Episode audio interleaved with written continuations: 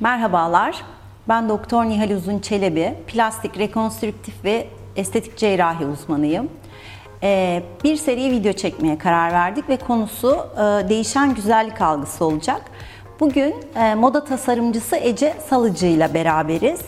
Ee, Ece ile e, bir sohbet gerçekleştireceğiz. Onun işindeki iyi görünmek ya da güzellikle ilgili neler değişti, bizim işimizde neler değişti diye. Hoş geldin Ece. Hoş bulduk, merhaba. Nasılsın? İyiyim, sen nasılsın? Teşekkür ederim, ben de iyiyim. Şimdi biz böyle yakın işler yapıyoruz aslında. Hani genel olarak biz de kadın ağırlıklı bir grupla ilgileniyoruz. Senin işinde de öyle. Ee, ne düşünüyorsun? Neler gözlemliyorsun? Ee, bu estetik algısı, güzellik algısı sizin içinde değişti mi? Ya da trendler neler? Yani öncelikle e, şunu çok gözlemliyorum. Herkeste bir aynılaşma var sanki. Yani herkes bir daha çok birbirine benziyor. Aynı vücudu, aynı suratı istiyor gibi geliyor. E, sen ne düşünüyorsun bu konuda? Evet, e, belki de bizim suçumuz mu diye aslında ben de böyle kafamda kuruyorum bunu. Evet yani hani böyle sizde de öyle ya bizde de böyle trendler bazı şeyleri belirliyor. Hı hı. Aslında profesyonel ellerde tabii ki istediğimiz şey bütün kadınların birbirine benzemesi değil. Çünkü plastik cerrahinin temel nosyonlarından bir tanesi seni sen yapan özellikleri koruyarak daha iyiye götürme. Hı hı. Ee, ben de açıkçası evet dışarıda birbirine benzeyen üç kişiyi görünce acayip rahatsız oluyorum. Ee, trendler yani insanlar böyle hani aynı şeyi isteme ve aynı e, trendler doğrultusunda hareket etmeye evet meyilli e, yaratılanlarız biz ama hani herhalde böyle unik özelliklerimizi koruyarak bazı değişiklikler yapma e, zannediyorum daha iyi olacaktır. Peki moda sektöründe de böyle mi? Mesela işte herkes aynı kıyafetlerimi giymek istiyor, aynı tarzda mı görünmek istiyor? Sizin işinizde ee, nasıl? Yani şöyle ben ilk e, moda tasarımı okumaya başladığımda bizim e, o zamanki öğretmenimiz şöyle söyledi. Yani ilk başta moda nasıl oluşuyor? Yani moda olan nasıl oluyor? Hı hı. Bunu yani yukarıda birisi var o mu belirliyor diye. Aa evet hani, ben de çok merak e, ediyorum bunu. Bu trendler bu moda nasıl oluşuyor? Hı hı. Aslında şöyle yani tabii global bir dünyada yaşıyoruz. İşte e, o dönem daha popüler olan e, sanatçılar var, daha popüler olan sergiler var. İşte ne bileyim e, mesela şöyle bir örnek verebilirim. Son dönemde ne oldu? Bu kraliyet ailesiyle ilgili olan diziler çok popüler oldu. Hı hı. E, tekrardan Diana'nın stili çok popüler oldu. Öyle Sonra mi? bir anda podyumlara bir baktık. Mesela Selin defilesi, defilesinde e, tamamen Prenses Diana'ya benzeyen kadınlar işte o kolej stili, işte kolej e, sweatshirtleri, yanki şapkaları falan işte üzerine e, oversize ceketler e, bir anda yeniden e, trend oldu. Yani aslında e, bu tasarımcılar da aynı sergilere gidiyor, aynı dizileri izliyor. Yani bu genel bir dünya düzeni olduğu için buradan da trendler ortaya çıkıyor, moda ortaya çıkıyor. Ee, hadi biz de herhalde şöyle düşünüyorum. Yani bir zaten insan e, moda olanı neden giymek istiyor? Bir göze alışıyor herhalde. Bir de göz alışması da oluyor diye düşünüyorum. Onun dışında da herhalde bir komünite olmak, işte e, beraber hareket ediyor olmak, e, topluluğa uymak da istiyor insanoğlu. Hani psikolojik olarak bence. Ben o yüzden e, böyle evet. evriliyor.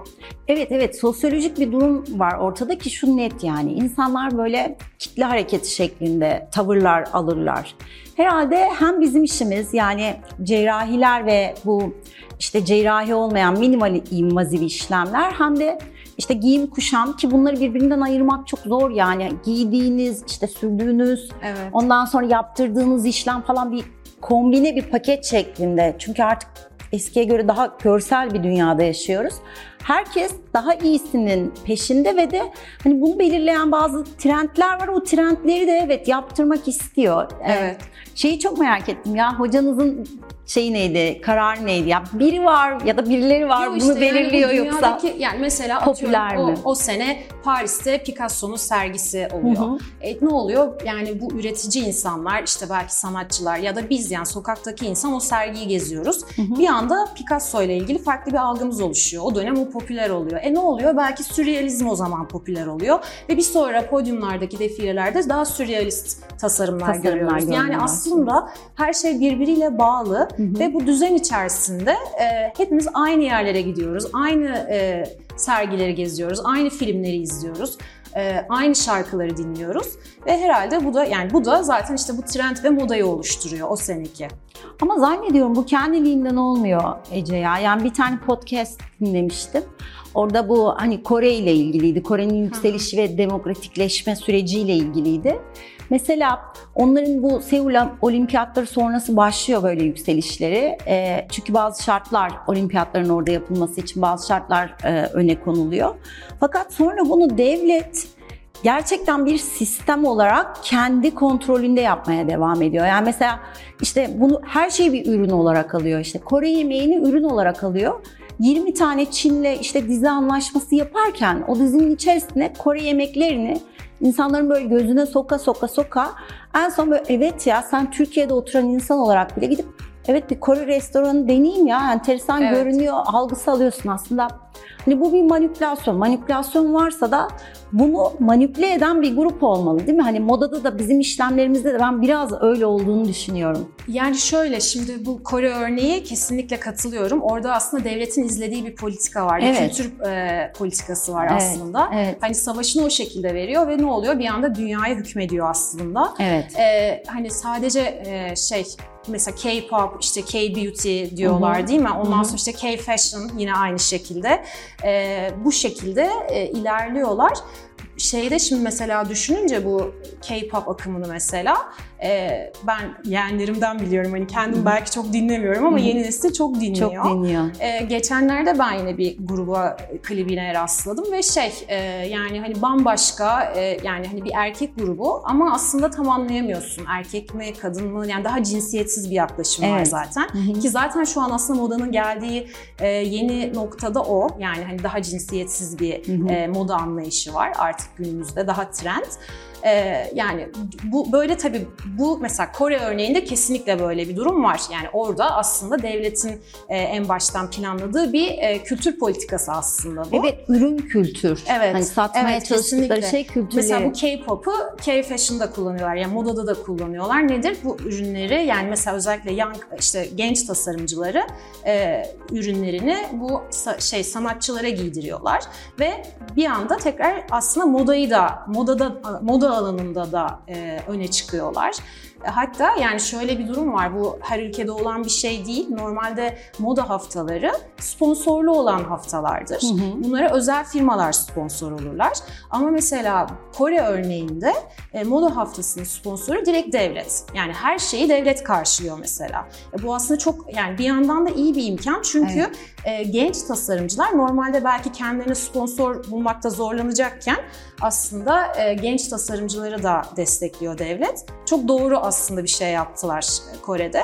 Ve e, şimdi o yüzden de mesela Kore modası dediğimizde aklımıza daha genç, daha sokak stili dediğimiz e, Oversize kıyafetler değil Kesinlikle mi? daha cinsiyetsiz işte oversize kıyafetler belki işte erkekler için daha slim fit kıyafetler ya da e, bu işte e, mesela şey çok popüler oldu bir takım elbisenin altına spor, Spor ayakkabı, ayakkabı, giymek evet. vesaire. Bütün bunlar aslında bu K-pop grupla- gruplarından Gruplarından gelen şeyler ve biz farkında olmadan e, bunlar bize e, geliyor. Ya da mesela bir puffer ceket dediğimiz bu çok e, oversize ya da işte böyle çok pofuduk ceketler vesaireler aslında hep bu K-pop kültürü ve işte oradan gelen sokak stili e, stilinden dolayı şu anda bunlar çok moda mesela. Aslında biz böyle şey Kore özelinde konuştuk ama ben böyle bir iki hafta önce falan işte ünlü markalardan bir tanesi Allergan herkes bilir hani dolguları vardır Hı ve botoksu ilk e, piyasaya süren markadır. Bunun bir toplantısına katılmıştım. O toplantıda şöyle bir şey çok dikkatimi çekti. Bu bilimsel bir şey değil yani bu hani sadece benim kafamda böyle olabilir mi dediğim bir şey. Em, Şimdi e, Allergan grubu Türkiye içerisinde bir çalışma yapmış. 1500 tane kadın katılımcı almış. Yaş ortalamaları 34 e, ve ekonomik gelir seviyeleri de ABC. Yani 34 ortalama ama elbette 55 de var, 20 de var. Bazı sorular sormuş. Dolgu botoks uygulamalarım, uygulamalarımızla ilgili. Orada bir tane şey yani hani aslında bu dudak sorusunu gördükten sonra benim çok dikkatimi çekmişti. Normalde bizim textbook bu bilgimiz şudur. Biz dudak şekillendirirken üst dudağın 2 birim, alt dudağın 3 birim kalınlıkta olmasını isteriz. Yani bu yıllardan beri, beri gelmiş, hani böyle kitaplarımıza geçmiş bilgi budur. Bu 1500 tane kadına sormuşlar. Dudaklarınızı nasıl istersiniz Hı hı. diye. Orada mesela çok şaşırmıştım görünce. Alt üst eşit dolgunlukta isterim ve dolgun isterim diyen %68'lik bir grup var. Hı hı. Şimdi bunu duyunca benim aklıma da şöyle bir şey geldi aslında. Şimdi biz mesela 5-6 yıldır işte Bella Eyes, Catty Eyes, Evet. işte badem göz estetiği, çekik gözler falan yapıyoruz. Sonra nasıl böyle çıkık elmacıklar, ters üçgen belirgin hatları olan çene, işte Evet. düzgün şekillendirilmiş burun ve üzerine de işte böyle dolgun eşit dudaklar geldi. Bunları düşününce aslında bunlar hani sektör liderliği yapan Avrupa ya da Amerika'nın kadın görünüşü değil. Bu daha Asya görünüşü. Yani hani biz bunları Avrupa'da, Amerika'da görmüyoruz. Ee, bütün sektörlerin yüzünü doğuya döndüğünü düşünüyorum. Mesela hani böyle ekonomistleri dinliyoruz işte para doğuya kaydı. Ne bileyim e, dinsel olarak bile öyle. Düşünsene hani böyle Hristiyanlık, Müslümanlık en çok kitleyi elinde tutuyor ama Evet. hani enerji çalışmaları işte evet. ne bileyim yogalar, bu reikiler, meditasyonlar falan etrafımızdan da duyuyoruz. Çok popüler.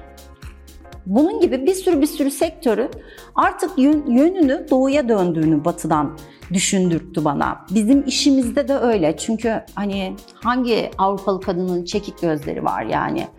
Ee, ya da ne bileyim işte alt üst dolgun dudakları var. Bunların hepsi Asya görüntüsü. Evet. Sonra da düşündüm galiba bu hakikaten böyle bilinçli olarak manipüle edilen bir şey. İşte sırası gelen tarafa doğru dönüyor yüzün diye. Ee, seninle buluşacağımızı öğrenince de şey şeyi de çok hani modada da böyle bir Asya'ya geçiş var mı diye çok merak ettim. Çünkü e, moda tabii benim çok hakim olduğum bir konu değil. Daha çok ameliyathane üniformalarıyla ilgilenen bir tip olarak ama hani böyle kimonolar falan giyilmeye başlandı değil mi? Kotlar üzerine. Hani senin de net olarak gözlemlediğin böyle moda akımlarında da o tarafa dönüş var mı? Ne diyorsun? Şimdi zaten bence modada her zaman şöyle bir şey e, dönem dönem hep güzellik algısı değişti moda olan yani moda sektörüne yansıyan da mesela işte atıyorum 90'larda böyle bu supermodel look dediğimiz işte bu Cindy Crawford'lar, Claudia Schiffer'lar işte e, 90-60-90 hani çok zayıf olmayıp ama yani böyle mükemmel vücuda sahip işte kadınlar çok popülerdi. Sonra işte bu Kate Moss'un dönemi oldu daha 2000'ler. Orada da daha anoreksik e, görüntülü işte daha böyle çok e, işte Rusya'da Doğu Avrupa ülkelerinden işte böyle sarışın renkli gözlü ama gerçekten hastalık derecesinde ince e, sadece hani kıyafete askı olarak taşıyan kadınlar popüler oldu ve hani belki işte o algı da modada biraz öyle ilerledi. Sonra e, mesela son dönemde işte bu Kardashianlar çıktı başımıza. Evet. Ee, işte e, ne bileyim Beyoncé, Jennifer Lopez vesaire hani daha böyle kalçalı işte e, Kum vücut- saati kum saati kadınlar. görünümlü işte vücut hatları belirgin kadınlar ama işte aynı zamanda yüzlerinde de daha böyle estetikli vesaire.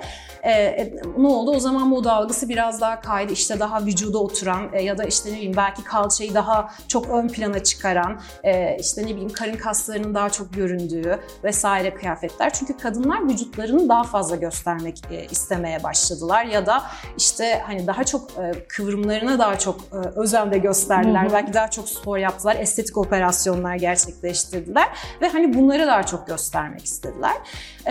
Bu Kore ile ilgili de ya da işte bu doğu tarafına kayma da yine aynı az önce söylediğim gibi gerçekten artık hani biraz daha oraya da işte bu Kore kültürü, işte izlediğimiz Kore dizileri, bu yeni nesil oyuncular, Koreli oyuncular mesela hepsi atıyorum bugün e, Chanel onlarla çalışıyor. Yani onları artık manken Evet. olarak kullanıyor.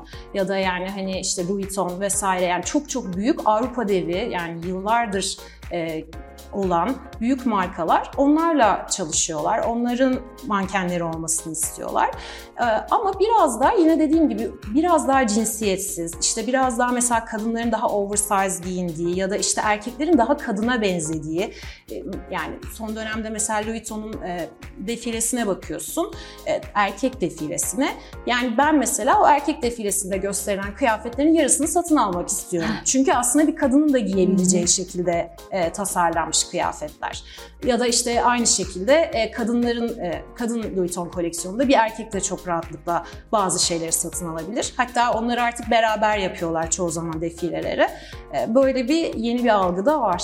Yani biz bu konuşmanın başından beri aslında böyle Kore özelinde konuşuyormuşuz gibi gitti ama çok belirgin bir örnek olduğu için tabii hani Kore konuştuk. Ee, tüm dünyadaki bütün sektörlerin aslında yüzünü Kore'ye değil Asya'ya döndüğünü düşünüyorum ben. Ee, çünkü hani farklı farklı sektörlerde işte yazılımda, oyunda mesela Hindistan öne çıktı. Evet. Ne bileyim parada Çin değil mi yani hani böyle çok ciddi hızlı bir ivmelenmeleri oldu. Japonya ona keza. Genel olarak Asya'ya bir dönüş olduğunu düşünüyorum gerçekten. Hatta şöyle bir şey dikkatimi çekti. Mesela ben her yıl en yakışıklı 20 erkek listeleri açıklanıyor ya değişik grupların. Onları kontrol ediyorum. Mesela bu yıl çok dikkatimi çekti. Çok fazla Asyalı erkek e, işte K-popçusu, modeli, aktörü listeye girmiştim. Hani bizim dönemimizden biraz değişti galiba her şey. Bizde böyle daha Avrupalı Tom Cruise'lar, biletler evet, falan varken kesinlikle. şimdi hani yeni Anladım. jenerasyon genç kızlar K-popçulara geçmiş durumda ki böyle hani daha feminen görünen erkekler evet. aslında onlar. Kesinlikle katılıyorum. Bir de erkeklere güzel e, deniyor artık. Yani güzel erkek terimiyle ilgili sen ne düşünüyorsun? Güzel erkek denir mi erkeğe? Bilemiyorum. Ya biraz önce sen şey dedin yani Vuitton defilesinde erkekler için üretilmiş şeyleri benim alasım geliyor Hı-hı. falan. Galiba sizin sektör bizden bir tık daha ileride. Hı-hı. Bu cinsiyetsizleştirme operasyonu için söylüyorum. Henüz biz öyle düşünmüyoruz. Yani hani mesela dudak şekillendirirken, burun şekillendirirken, çene şekillendirirken e, evet yani hani erkekte olması gereken erkeksi özelliklere daha maskülen kılacak şeylere bağlı kalarak gidiyoruz. En basitinden mesela çok basit uygulamalarımızdan botoks değil mi? Hani evet. eğer e, bir erkeğe kadın gibi düşünüp botoks uygularsak hani onu feminize edeceğiz diye biz biraz korkuyoruz aslında. Yani doğrusu da erkekleri güzel değil yakışıklı yapmak gibi geliyor ya da tutucu mu davranıyorum çok emin değilim ben. Ee, ama mesela ben sana desem ki işte ya çok güzel adamdır diye anlayacağımız şey hani böyle karakteri güzel, kendi iyi falandır. Hani görsel olarak bir güzellikten bahsettiğimizi söylemeyiz. Evet. Ama kadın için kullansan mesela aslında karakterini falan düşünmezsin. O demek ki görsel olarak çok güzel bir kadın gibi algılarsın. O yüzden hala bizim sektörün yakışıklı ya da güzel diye ayırdığını, hani yapmaya çalıştığımız şeyin de çekici erkek kabul ettiğimiz daha yakışıklı tarafında kalması gerektiğini Hı-hı. düşünüyoruz ama muhtemelen değişecektir Ece ya. Yani trend o yönde gibi. O, o yönde ilerliyor. Peki mesela güzellik daha çok kapı açıyor mu sence? Ee, tüm hayat yolculuğunda evet. mı?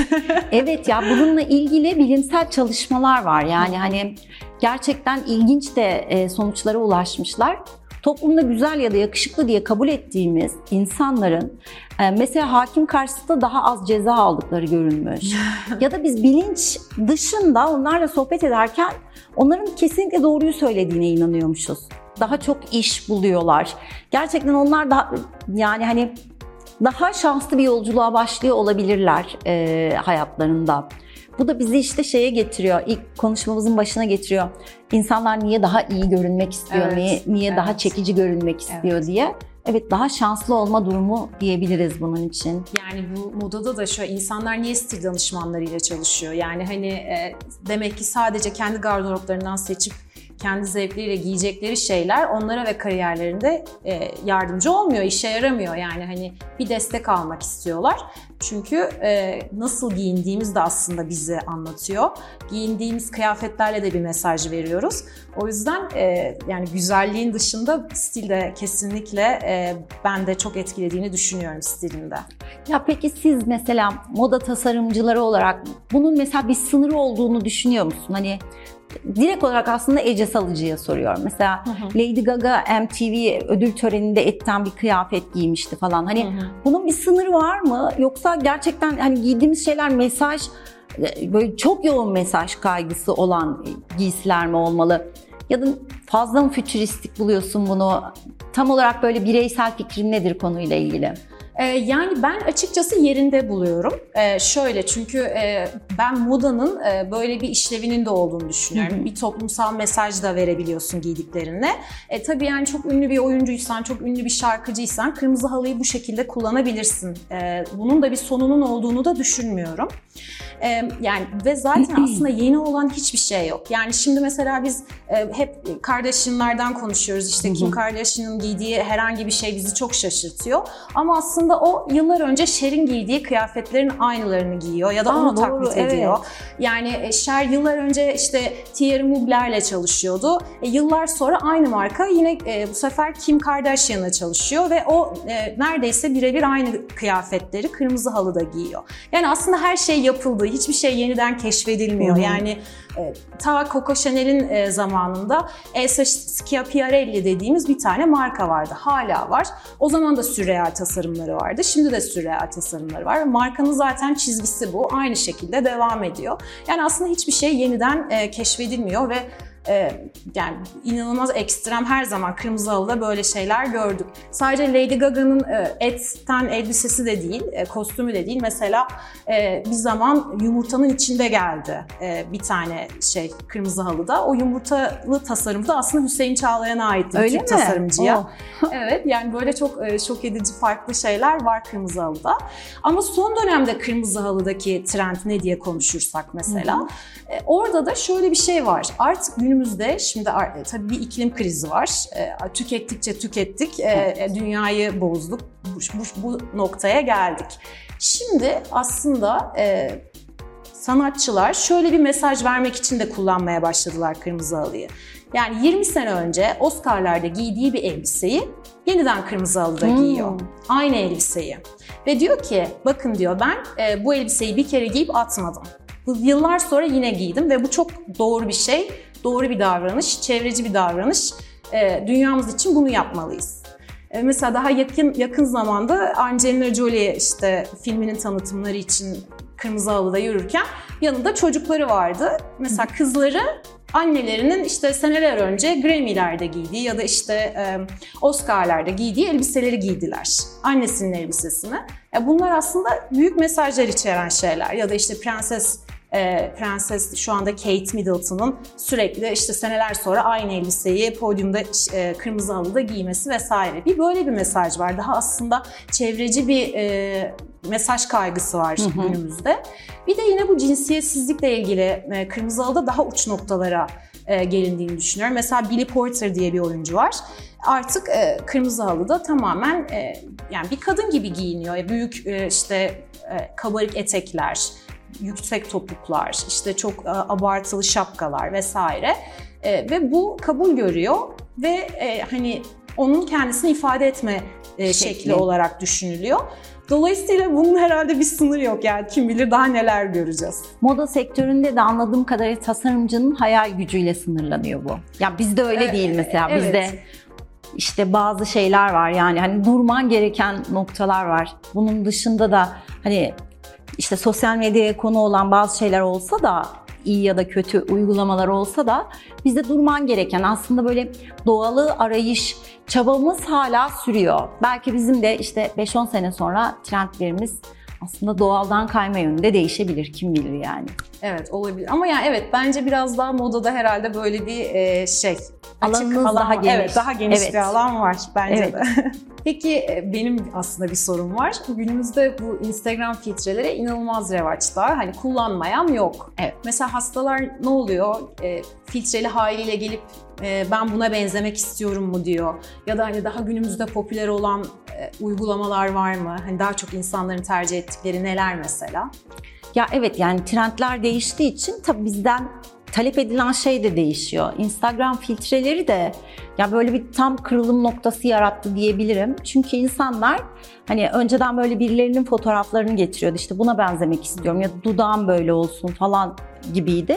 Ama şimdi filtrelenmiş kendi fotoğraflarını getiriyorlar. İşte buradaki farkı ben bilmiyorum ama bunun gibi görünmek istiyorum diye.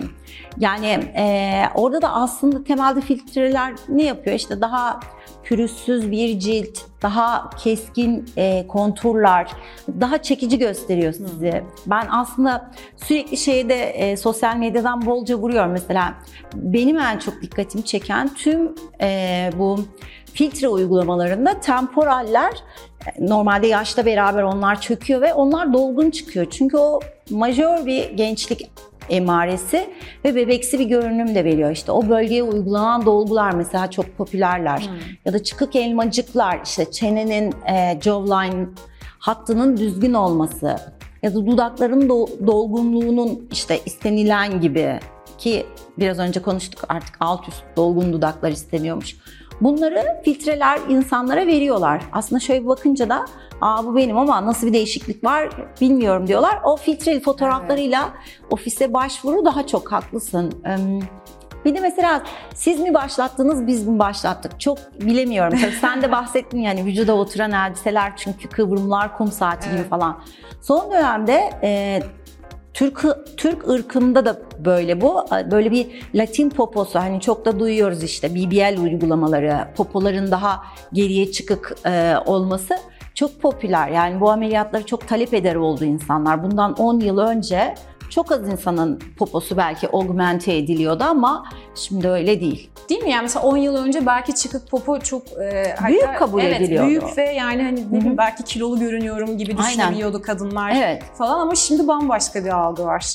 Bambaşka. Evet bazen o algı da tutturulamıyor da oluyor hatta. Yani çünkü büyük ve çıkık bir popoyu kullanmak her e, fenotipin e, yapabileceği bir şey değil. Yani hani şimdi biz Türk kadınları olarak aslında zaten popoları büyük ve boyumuz da çok çok uzun değil. Yeni Evet. nesli belki ayırabiliriz. Yani daha uzun ve daha gerçekten sportif şeyler, e, fenotipler geldi. Ama hani böyle e, ne olursa olsun kendi vücudumuza uygun e, ve daha gerçekçi talepleri önde tutmalıyız. Yani aynı sizin işinizdeki gibi. Hani olmayacak bir eteği giymeye çalışmanın çok anlamı yok diye düşünüyorum. Sen ne dersin? Evet katılıyorum. Yani bizim de mesela ben de bir dönem e, özel dikim çok yapıyordum. E, insanlar yani mesela Beyoncé'nin işte e, kırmızı halıda giydiği bir kıyafetin resmiyle geliyorlar ama yani o Beyoncé'nin vücuduna sahip değilsin en başta. Yani mümkün değil o elbisenin senin vücudunda senin istediğin gibi durması ya da o görüntüyü sağlamak. E tabii yani hani e, Belki de herkesin- kötüleştirecek Evet görün- kesinlikle. görüntüyü? Yani herkes aslında kendi güzel yerini e, açmalı ya da göstermeli ya da Çok hani doğru. öne çıkarmalı Evet. Ama tabii işte insanlarda daha farklı bir algı oluyor. Yani o sırada o popüler olduğu için ve çok güzel göründüğü için onun aynısı olmak istiyor. Ya da kendisine de öyle duracağını düşünüyor. Ama şey yani hani e, önceden çok böyle hiç yüzüne bakmadığımız zaman sonradan çok trend olan çok fazla şey var. Modada da var. Yani mesela bu e, son dönemde bu terlikler ya da ugly shoes dediğimiz aslında bir trend var.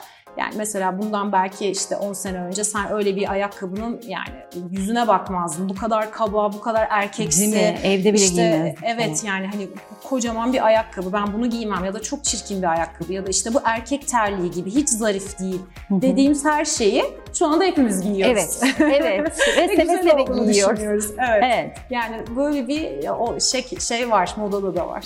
Ece geldiğin için çok teşekkür ederim. Ee, ben teşekkür ederim. Çok keyifli bir sohbet oldu.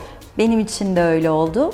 İzleyenlerimiz ya da dinleyenlerimiz e, konuyla ilgili eğer sizin de aklınızı kurcalayan sorularınız ya da bu konuyla ilgili paylaşmak istediğiniz e, görüşleriniz olursa lütfen yorum yapın. E, hepinize iyi günler dilerim. İnşallah başka bir e, videomuzda daha görüşürüz. Hoşçakalın.